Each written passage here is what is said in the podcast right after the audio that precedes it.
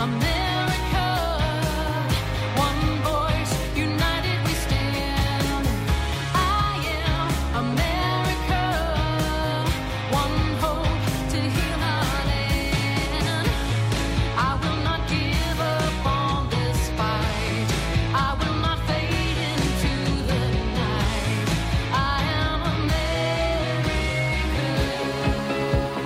is a battle going on today for the heart and soul of America, and the right side must win. It's time for America Can We Talk with Debbie Georgatos. On America Can We Talk, we talk truth about America and why it matters to you. America Can We Talk starts now. And good evening and welcome. I'm Debbie Georgatos. I'm so glad you've tuned in to my show, America Can We Talk, and to tonight's First Five. I want to talk about what's happening in France and what huge lessons we in America need to learn about the riots in Paris, and they are spreading outside of Paris, really all over France to give you a, uh, just a brief picture of the scope of the problem that's happening in Paris, there have been there have been uh, protests at least for the last ten days, and clearly Paris and France historically they have these kind of riots in the streets. This is not like a march on Washington with waving signs and, and chanting slogans. This is burning of property, dest- uh, destruction of businesses, massive there are pictures from France. In fact, if you look on our website, americacanwetalk.org, I put up some of these picture, these uh, articles with pictures to them. It looks like like a war zone. I mean, literally dozens of burnings of buildings and, and cars and vehicles smashed and burned.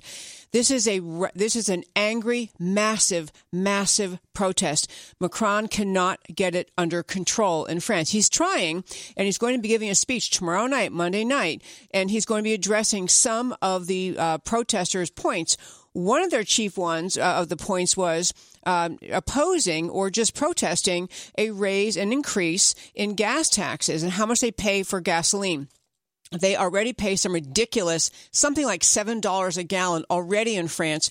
And because of the expense of the climate deal, the, uh, the elitists who run uh, France were going to increase taxes for the common Joe, who already doesn't earn a lot of money in France and that many people are jobless.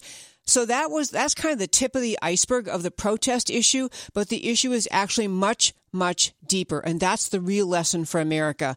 France has numerous problems that tie in to the kind of culture that France has become over the last many decades they have, for example, an increased idea of socialism where they just think the government owes them money, owes them a living. Government must fix everything. Among the other demands of these protesters is an increase in wages and an increase in pension. And I mean, just all these things as though, as though socialist economics has any connection to reality, any connection to logic or to facts. So people think they're going to protest and somehow the government can magically increase their pension, increase their wages, reduce their working hours, and somehow everything's going to be okay and just works out because the government can make it so.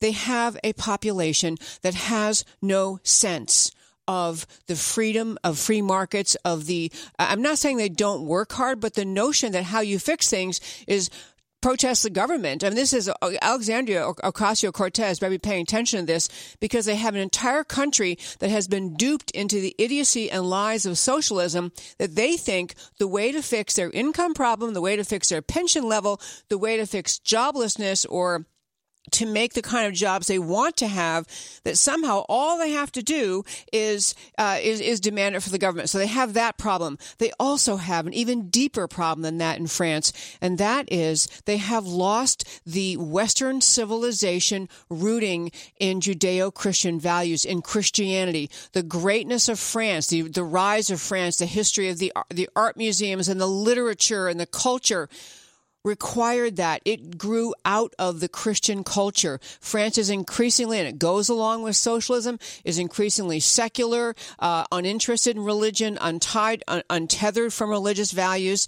They have on top, and what comes from that is a lower and lower birth rate, a, a reducing population. So the country tries to make up for the population by bringing in immigrants who have absolutely no connection to French culture, and so they have burgeoning low income, high density areas in cities, and they eh, where they are uh, largely immigrant populations, and reducing reduced population in the countryside and the in the areas where, frankly, people need to buy gas because they can't rely on public transportation. But the point is, the entire culture of France has lost its Western civilization roots. It has become soulless, soulless, soulless, secular, godless, uh, socialist, a, a, notion that somehow we can just rant and rave and scream. On top of all that, interestingly enough, many of the protesters have realized that part of the problem in France that they, recognize the things I'm saying. On the one hand, they're protesting, uh, forcing the government to make this fair for me, make give me more money somehow, government. But they also, at the same time, the protesters are demanding that France vote against the UN's immigration pact. This would be a good move. The, the, if I had to summarize the problem in France, and I'll get back to the Immigration Pact, it is that it is run by elitists run by elitists who connect with other elitists around the world. They think up global ideas. They think up global pacts and global immigration pact and global climate pact. No connection to their people. No connection to the culture that is their country. So some of the protesters have been demanding we're not doing this UN migration pact where we, the country of France, we're told by the UN, by non-French people, how many immigrants, when they come in, where we put them, how many we have to take them, from what countries. People are saying no. And they said this is the beginning of some of the the uh, protests we're watching is the beginning of a return to the excitement and, and the passion of loving your country, loving your your country's history and identity and nationalism. I'm Debbie Georgatos. This is America Can We Talk? After the break, we come back. I'm going to turn to talking about a totally different topic. The Clinton Foundation has got some folks who are now whistleblowers. Our whistleblowers. We're going to hear about them. Come right back. The federal government spends 900 billion annually on anti-poverty programs. What has it produced? 75% of black children are born into fatherless homes. 43% of the prison population is black. The black poverty rate has remained at twice the national average. And cities like Oakland, Baltimore, St. Louis, and Detroit are in ruins. Instead of helping, bad policies and billions of dollars have spread a sickness in the black community. It's time for a cure. The Center for Urban Renewal and Education, CURE, led by President Star Parker, is addressing our nation's most critical problems in our nation's most distressed zip codes. CURE's mission is to fight poverty and restore dignity through faith, freedom, and personal responsibility. To find out more, to read about how CURE works, and how you can help, please visit urbancure.org and sign up for our weekly newsletter. Together, you and I can cure America. The right to freedom of speech, to be who you are and to speak your mind, is a foundational American value enshrined in the First Amendment to our Constitution. And nowhere is that value more important than on America's college campuses. But too often on our campuses, unpopular political opinions or religious beliefs are met with censorship or even violence instead of honest dialogue and discussion. And Texas colleges are no exception. Schools like the University of Texas at Austin, Sam Houston State University, and the University of North Texas all place burdensome restrictions on free speech. That's why the Foundation for Individual Rights in Education, FIRE, fights back against the censors to defend liberty on America's college campuses. Does your college or alma mater uphold our most cherished American value of freedom of speech? Find out by visiting thefire.org and consider lending FIRE your support. Do you know that one in nearly five United States residents lives in an immigrant household? That we take in more than one million new legal immigrants every year? Studying the impact of federal immigration program is the mission of the Center for Immigration Studies, the nation's only think tank looking at the broad national effect of immigration policy. Whether it's on crime, welfare, national security, or the job market, CIS digs out information about immigration from government sources, translates it into English, and makes it available to the public, the news media, and policymakers in Washington. Check out its work at CIS.org. CIS makes the case for better enforcement against illegal immigration and lower levels of legal immigration in the future. Most other special interest groups pursue the opposite. The only thing standing between them and open borders is an informed public. Get informed and stay informed by visiting CIS.org. That's CIS.org. Our military and veterans have served all of us, defending our nation whenever and wherever duty calls. But at home, when their families need support, they know they can turn to Operation Homefront for help. Operation Homefront provides military families with critical financial assistance, transitional and permanent housing, and family support programs throughout the year to help prevent their short term needs from turning into long term struggles. When you support Operation Homefront, your donation will make a real difference because 92% of their expenditures go directly towards programs that our military families need most. Each year, Operation Homefront serves thousands of military families, families in your community, helping wounded veterans transition to civilian life, helping military families pay overdue bills when their loved ones deploy overseas, and helping them through their short term struggles. Make a difference today and help serve America's military families. Visit OperationHomefront.org. That's OperationHomefront.org. Can you hear us now? Can you hear us? And welcome back to America Can We Talk. I'm Debbie Georgatos. I'll make one more point about the protests in France.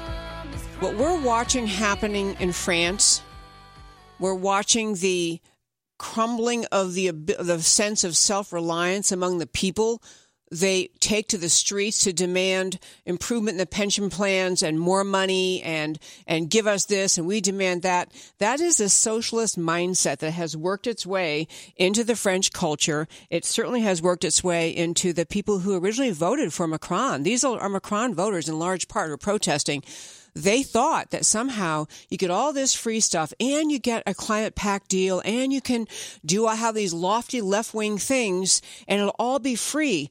There, this is reality setting in for people, the, the Macron voters saying, wait a minute, you mean there's, they're essentially saying, you mean there's no such thing as a free lunch? That we, we have to pay for what we're demanding.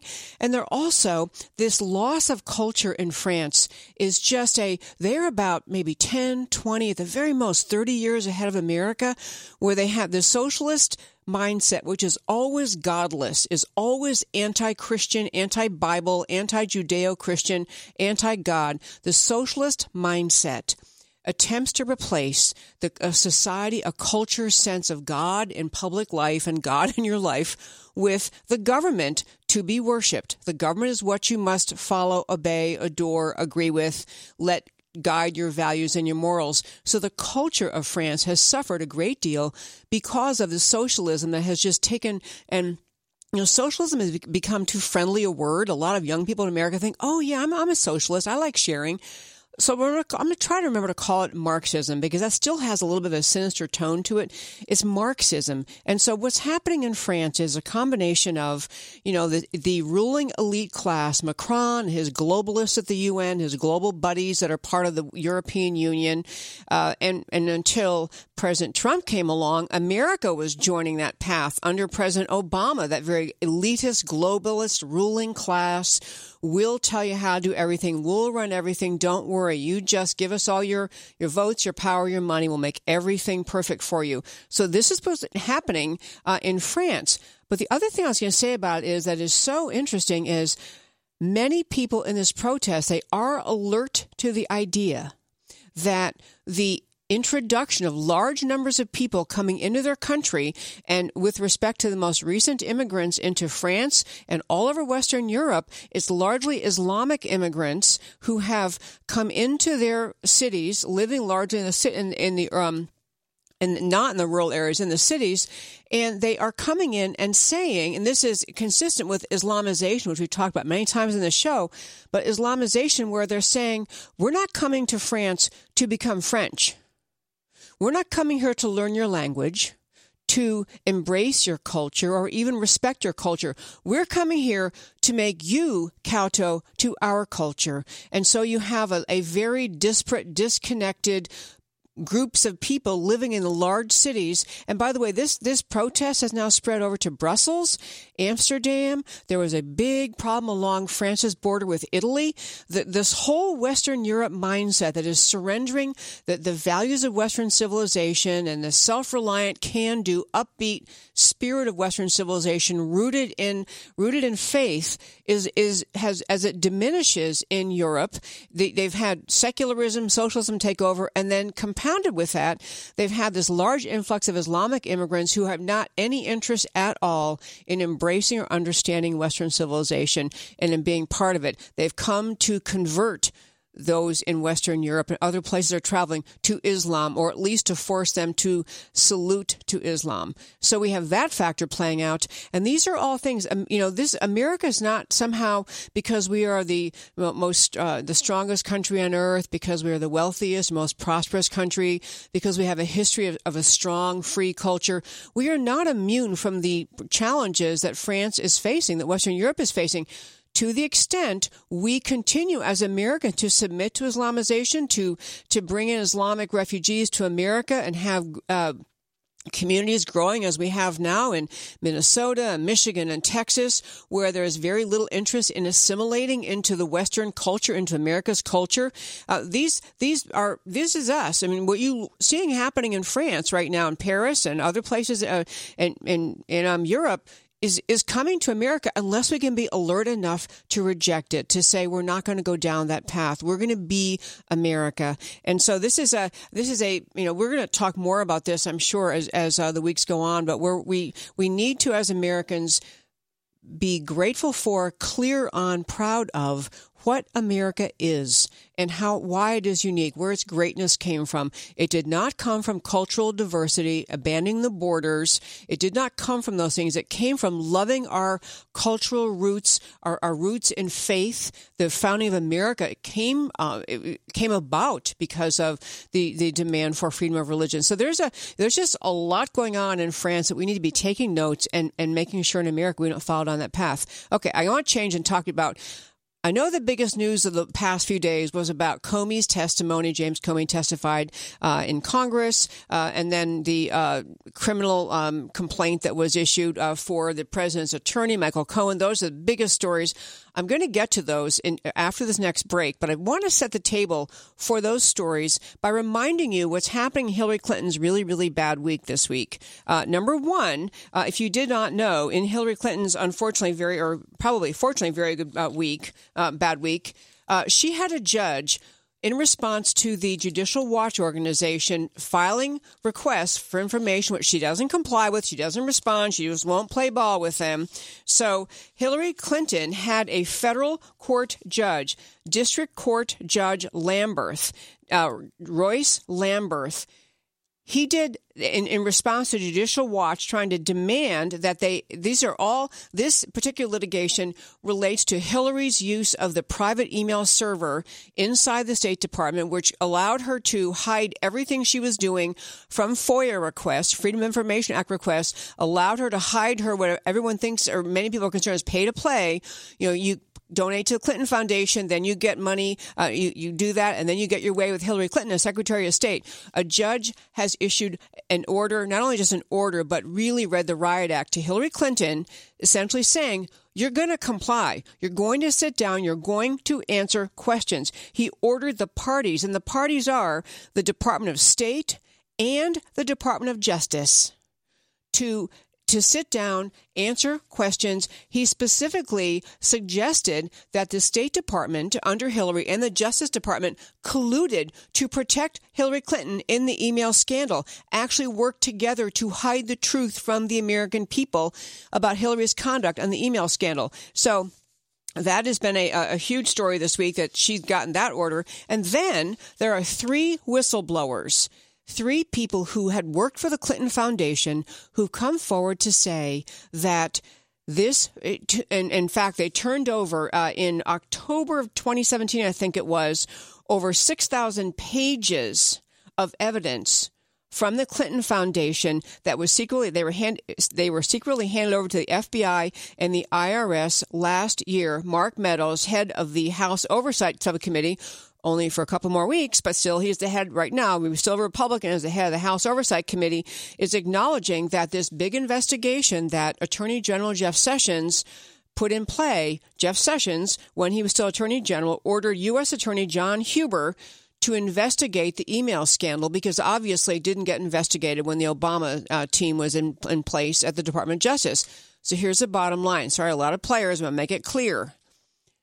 John Huber, appointed by Jeff Sessions, looked into the email scandal. He has a report coming, and whistleblowers inside the Clinton Foundation are telling the story of Hillary's pay to play that it really was all the concerns and accusations about Hillary were actually the case. There is a huge pay to play problem inside uh, Hillary. So I want to just remind inside the State Department under Hillary. So where we stand with Hillary Clinton, to be really clear, as we're going to turn the next segment, talk about Comey and Cohen and ultimately Mueller and Trump. Keep in mind Hillary Clinton completely unscathed by all the investigation by Mueller. Hillary Clinton, who undisputed facts set up her own private email server at home relayed uh, so she and didn't use didn't comply with the Department of, of State's requirement that she have a use their server sent and received the highest possible classification of secret documents over an unsecured unprotected email server and apparently engaged in pay to play while she was in the Secretary of State people gave the donations to Clinton Foundation uh, and got favors back Uranium One. Hillary Clinton was directly involved in okaying the deal that sent 20% of America's uranium assets to Russia. And on top of all that, and to end all that, Hillary Clinton, she hired the Perkins Coie law firm, which in turn hired Fusion GPS, which in turn paid millions of dollars out. Hillary's pay, so Hillary's paying millions of dollars out to get a bad story about Trump out of the Russians colluding with the Russians. This is Hillary colluding with the Russians. That's where the facts are. When we come back from the break, I'm going to tell you how different the story is with respect to President Trump's conduct. I'm Debbie Georges, American Community Talk on Facebook Live. Come back in four minutes. Freedom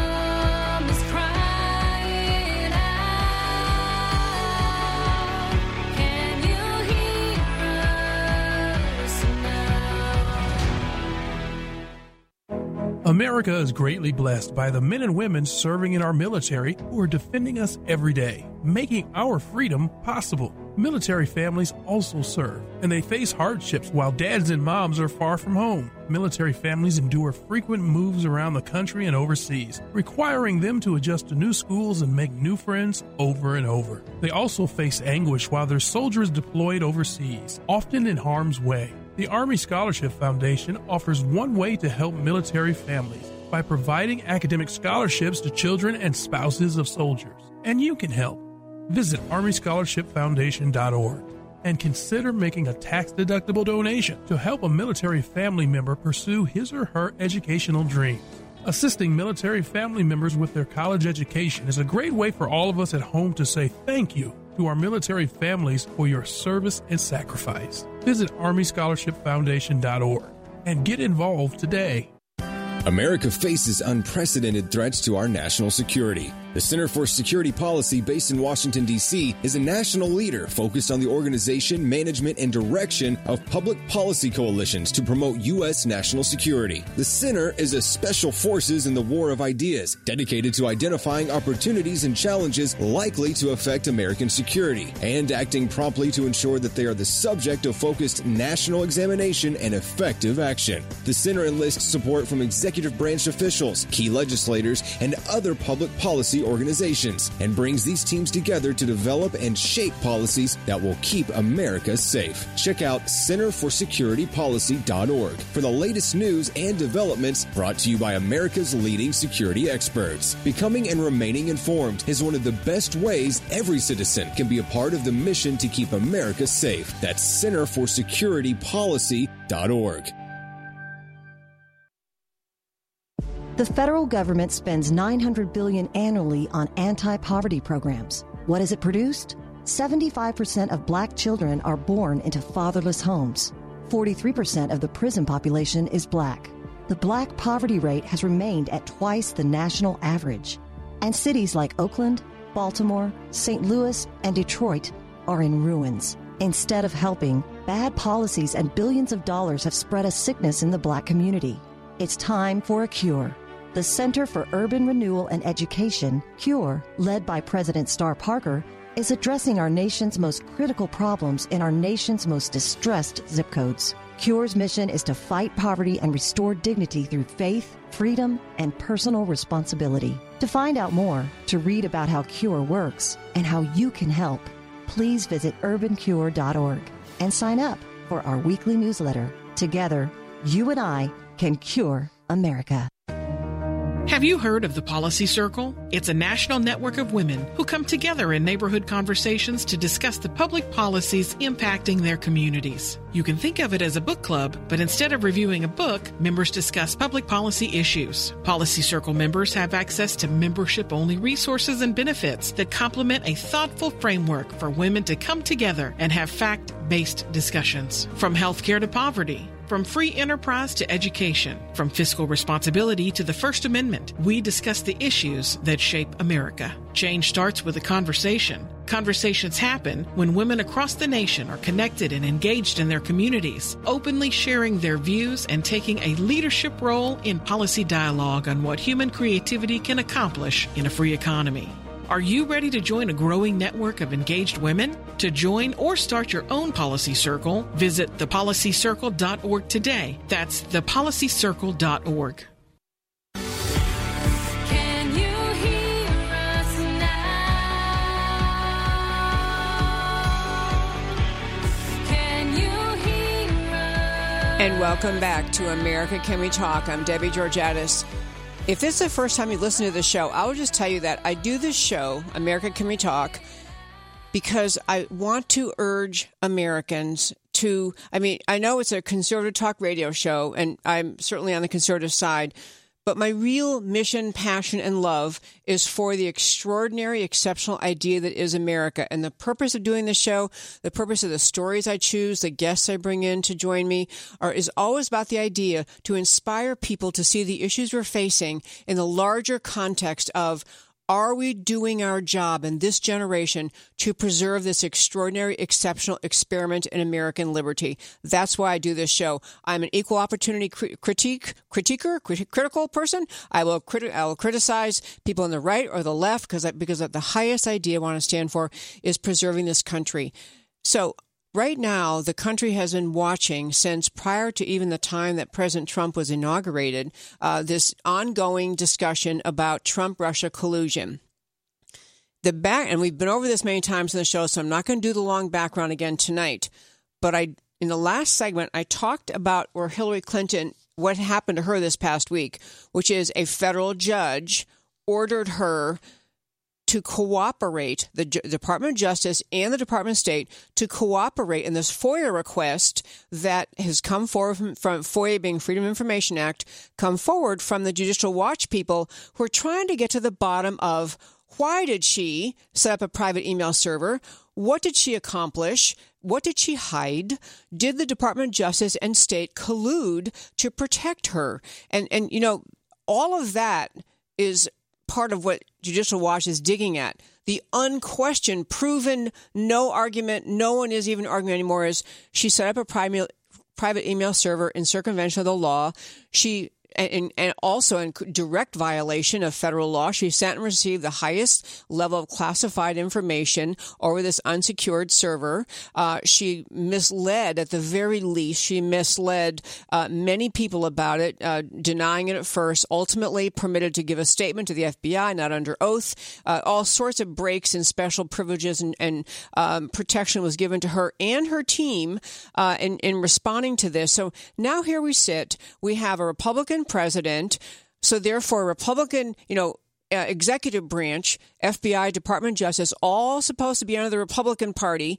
Um, and then we have the um, House and Senate. We had Republican leadership until this most recent midterm. Now the Republicans uh, will still maintain, in fact, increase the majority in the Senate, lost majority in the House. The point of that background is this. We're sitting at a time when the Department of Justice and the FBI should have been diving into Hillary's conduct with the email, the pay to play on the on the uh, Clinton Foundation while she was Secretary of State. You, the apparent the thing that seems obvious was and was actually laid out in great detail in uh, what's the guy's name? Uh, Clinton Cash Schweizer, uh, the author, whoever wrote Clinton Cash, spelled all that out the uranium one deal right in the middle of her husband's getting paid $650,000 to go give a speech in Russia as she's okaying uh, 20% of America's uranium assets heading, heading over there. Uh, she paid millions to a law firm that end up in the hands of the Russian, uh, end up creating the dossier that gave rise to the whole Mueller investigation. That's what she did, unquestioned. I mean, no one is arguing those facts. So now we sit today. We had James Comey, the former head of the FBI, who uh, gave testimony this week, and uh, he was being asked essentially, "Did you realize when you took this dossier that you got from the uh, you know Perkins Coie, Fusion GPS, Christopher Steele?" Hillary Clinton's smear job. Did you realize when you took that to the FISA court to get a warrant to spy on President Trump and his team, did you know that it really just was a, a campaign smear job thing? What did you know? So he was being asked questions. He has been coy, smart aleck, uh, just ridiculous in his response. So first I want to play a little clip. This is Comey after he walked out of that hearing. Here's what he had to say to reporters. I'm coming back. We've scheduled a date to come back on the 17th after a full day of questioning. Uh, two things are clear to me. One, we could have done this in open setting. And two, when you read the transcript, you will see that we are talking again about Hillary Clinton's emails, for heaven's sake. So I'm not sure we need to do this at all. But I'm trying to respect the institution and to answer questions in a respectful way. Okay, it's it's Mr. Golly G Willikers, Golly G. I can't believe they're talking about the emails. The email is like one. It was completely. Uh, Hillary Clinton got got off scot free. I mean, with a little bit of public rebuke by a few people for violating federal law, and all of that came from that. And he's mocking. This is James Comey. His first shot at, with reporters out of the hearing room is to take a shot at, isn't this ridiculous? Yes, Joe talking about our emails. Golly gee willikers. I mean, for him, he's just excruciating. But I want to go on. So he's first of all mocking the idea that anyone would even question Hillary Clinton, the email thing. Secondly, though, in the hearing, he said, I don't know. I don't remember. I can't recall so many times that even Bob Goodlatte, who happens to be a, happen, a guy I happen to know, a congressman from Virginia, who was given a, a gave an interview afterwards and talked about the number of times and what they're getting at again in this hearing with Comey is why uh, did you take a smear job, campaign job paid by paid for by a political opponent to the FISA court? Why was that the basis? Did you have anything else? Did you look into this, these Russian, uh, you know, this whole dossier allegations yourself? Did anyone in your entire FBI look into it? So here's Goodlatte just answering questions, describing how Comey conducted himself in this hearing. Well, the biggest takeaway is uh, that former FBI Director James Comey, with regard to the two most important investigations, certainly during his tenure uh, as FBI director, into the Clinton email matter and into the uh, Russia collusion matter, uh, said, as you've noted, uh, I don't recall, I don't remember, or I don't know 245 times. Mm. that is truly stunning since the fellow wrote a book about all of this. That's a great point, Goodlatte. He wrote a book about it, but he can't remember anything. To be very clear, what he's saying he doesn't remember. This is this is trying and and in case if you don't listen to the show or you haven't followed the story, I want you to just, I want to make the point about why this matters so much. The use of the FBI and the Department of Justice going to get warrants from the FISA court to spy on the Trump campaign on behalf of the Obama administration, who clearly wanted the Hillary Clinton administration to be the next administration that came along.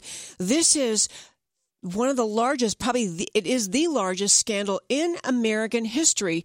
It is the use of our national law, law enforcement agencies, our national security agencies, a political use of it, political abuse of it to take, to use those entities to attack a political opponent. This is the FBI using a smear job thing that the Clinton campaign paid for to go get warrants and spy on the Trump campaign.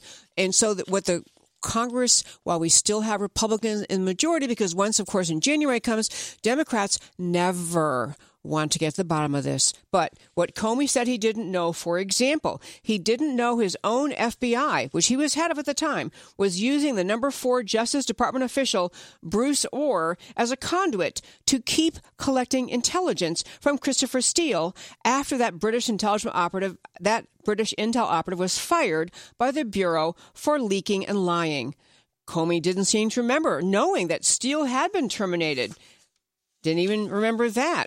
This FBI guy said the FBI had not corroborated much of the Steele dossier before it was submitted as evidence to the the secret court, this FISA court. They they never confirmed it was true. They took Hillary Clinton's campaign smear job as the this and you know folks if you listen to show much i've had on numerous former fbi people talking about the seriousness of the process that's supposed to be followed to get a fisa court warrant to spy on people. Nothing like that followed. He also comey also admitted much of the dossier remained uncorroborated more than six months later at the time he was fired. They didn't care what the reason where the dossier came from whether it was legitimate. They wanted some basis to keep on using the fbi to get after a political opponent of the Obama administration. Um, he confirmed, for example, and in fact, in fact, this is something else just to keep in mind.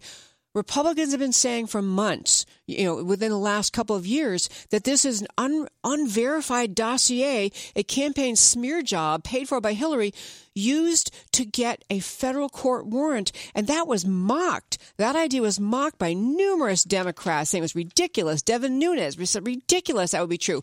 It's, Comey just said, no, actually, that's exactly what happened. Um, and I, there are just, I mean, it goes on and on. But the point of, of sharing all this with you is Comey is basically taking the position in this that he is being, um, that this is all silly. He's, it's just ridiculous detail. And he's not, he's not even beginning to approach the idea that perhaps his FBI was out of line.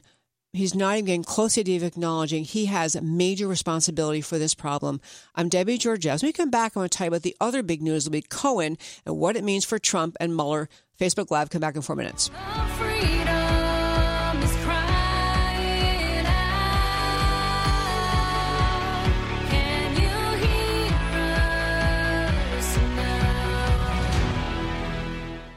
Do you know that one in nearly five United States residents lives in an immigrant household? That we take in more than 1 million new legal immigrants every year? Studying the impact of federal immigration program is the mission of the Center for Immigration Studies, the nation's only think tank looking at the broad national effect of immigration policy. Whether it's on crime, welfare, national security, or the job market, CIS digs out information about immigration from government sources, translates it into English, and makes it available to the public, the news media, and policymakers in Washington. Check out its work at CIS.org.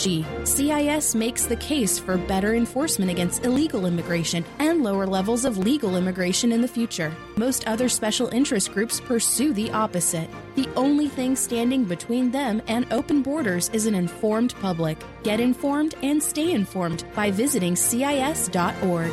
That's CIS.org. Texans have a long tradition of independence, and we don't like being told what to do, especially by liberal bureaucrats 1,000 miles away. That's why for 30 years, the Dallas based Institute for Policy Innovation has fought Washington's efforts to take more of your money and freedom. IPI works every day to keep taxes low and freedom high, to promote free market healthcare, expand energy security, protect intellectual property, and combat onerous regulations that destroy American jobs. Politicians often talk smaller government, but then vote for more of it. By contrast, IPI has never veered from its mission to defend the Constitution and fight for freedom. If you want to be informed about free market policies and solutions, go to IPI's website and sign up. All of their information is free for sharing. Help IPI restore liberty and economic growth. Go to IPI.org today. That's IPI.org. One more time, go to IPI.org today. Nation faces a choice the path of big government based out of Washington, or the unique brand of liberty and prosperity enjoyed here in Texas. For 27 years, the Texas Public Policy Foundation has helped leaders in the Lone Star State prove that fiscal restraint and small government can deliver opportunity and prosperity for all. The Texas Public Policy Foundation promotes and defends solutions here and around the country based on liberty, free enterprise, and personal responsibility. Whether informing the national debate on property rights, energy, taxes, education, or criminal justice, the Foundation works to translate ideas into real change. The Texas Public Policy Foundation does not accept government funds or contributions to influence the outcome of its research. It is supported by thousands of people like you who are concerned about the future of our country. You can help Texas remain strong as the beacon of liberty in America. Visit texaspolicy.com to learn more.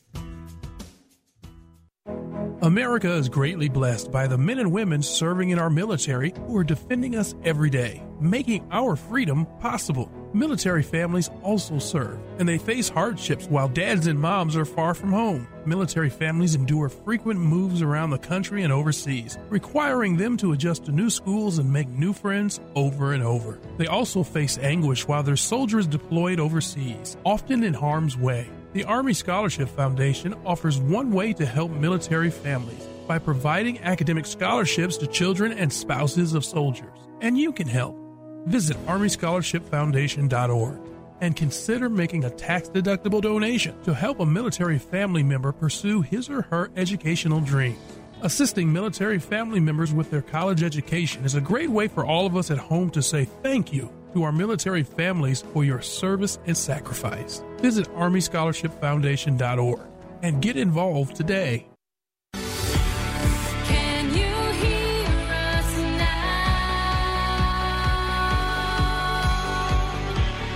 Can you hear us? And welcome back to America Can We Talk? I'm Debbie Georgatos. You know, we're talking tonight about this um, just just enormous ongoing uh, battle in Washington. And I was trying to say at the beginning of the last segment about how, you know, it's amazing this two years we've had Republican um, Congress, U.S. House, Republican Senate, Republican in the White House, and the entire uh, news cycle in with respect to the uh, Trump Russia collusion has been entirely dominated by the Mueller investigation, by the um, you know the allegations of Trump Russia collusion.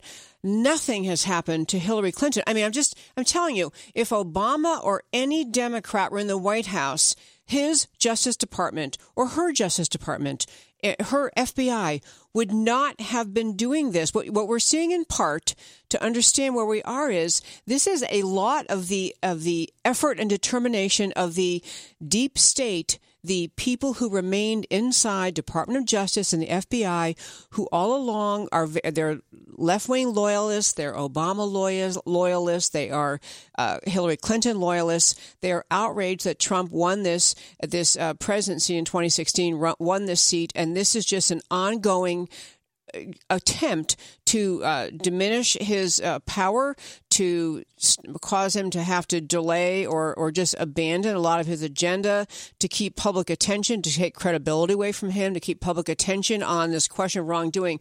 But I told you before the in the last segment what involved with Comey. Comey um, in his testimony at the House this week, where he pretty much just kind of um, mocked the idea that there'd be anything to investigate about Hillary, uh, just just continued his air of elite dismissal of the concerns people have about Hillary.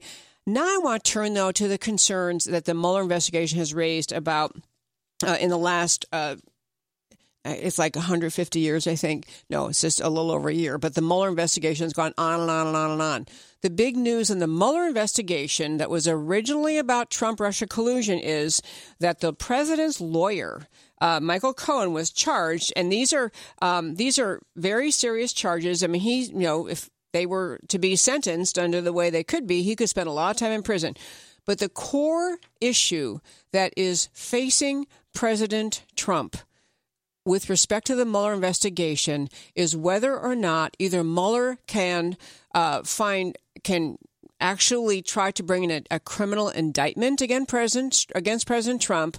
Um, and or raise enough questions that the Democrats, once they have the majority in the U.S. House, can move for impeachment. Now, even if the Democrats vote to impeach President Trump, as you all know, I'm sure, the Constitution says, okay, so the House votes to impeach. Suppose they did do that. They had that vote.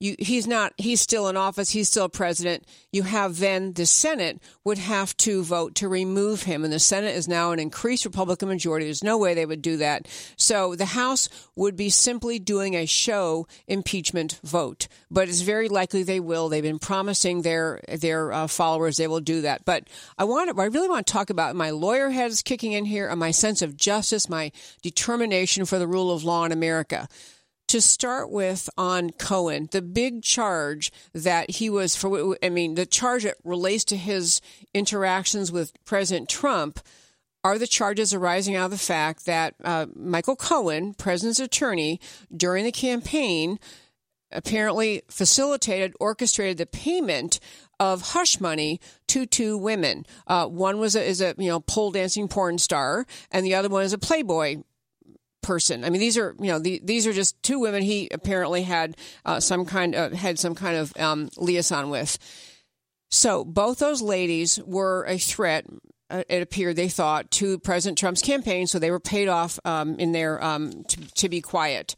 So that is the charge that Cohen is facing. That he, because of that money, is being treated as an undeclared campaign. I mean, essentially, they're saying that it was, it was a campaign expenditure to pay that off, you know, to, to pay them off, and it wasn't disclosed. It wasn't, you know, it wasn't, um, you know, was didn't get filled in on the on the forms you file when you are running a federal campaign and have to file your FEC forms. You obviously didn't fill in paid off so and so to be quiet. So they're undeclared uh, campaign expenses, and that that um, investigation has been turned over to the Office of the United States Attorney for the Southern District of New York. The basic thing is there are two campaign finance charges, essentially involving schemes to procure non-disclosure agreements from these two women, Stormy Daniels and Karen McDougal. But I want to so the the overarching concern, if you are in America, is with respect to the Mueller investigation, is could President Trump either be impeached over or indicted over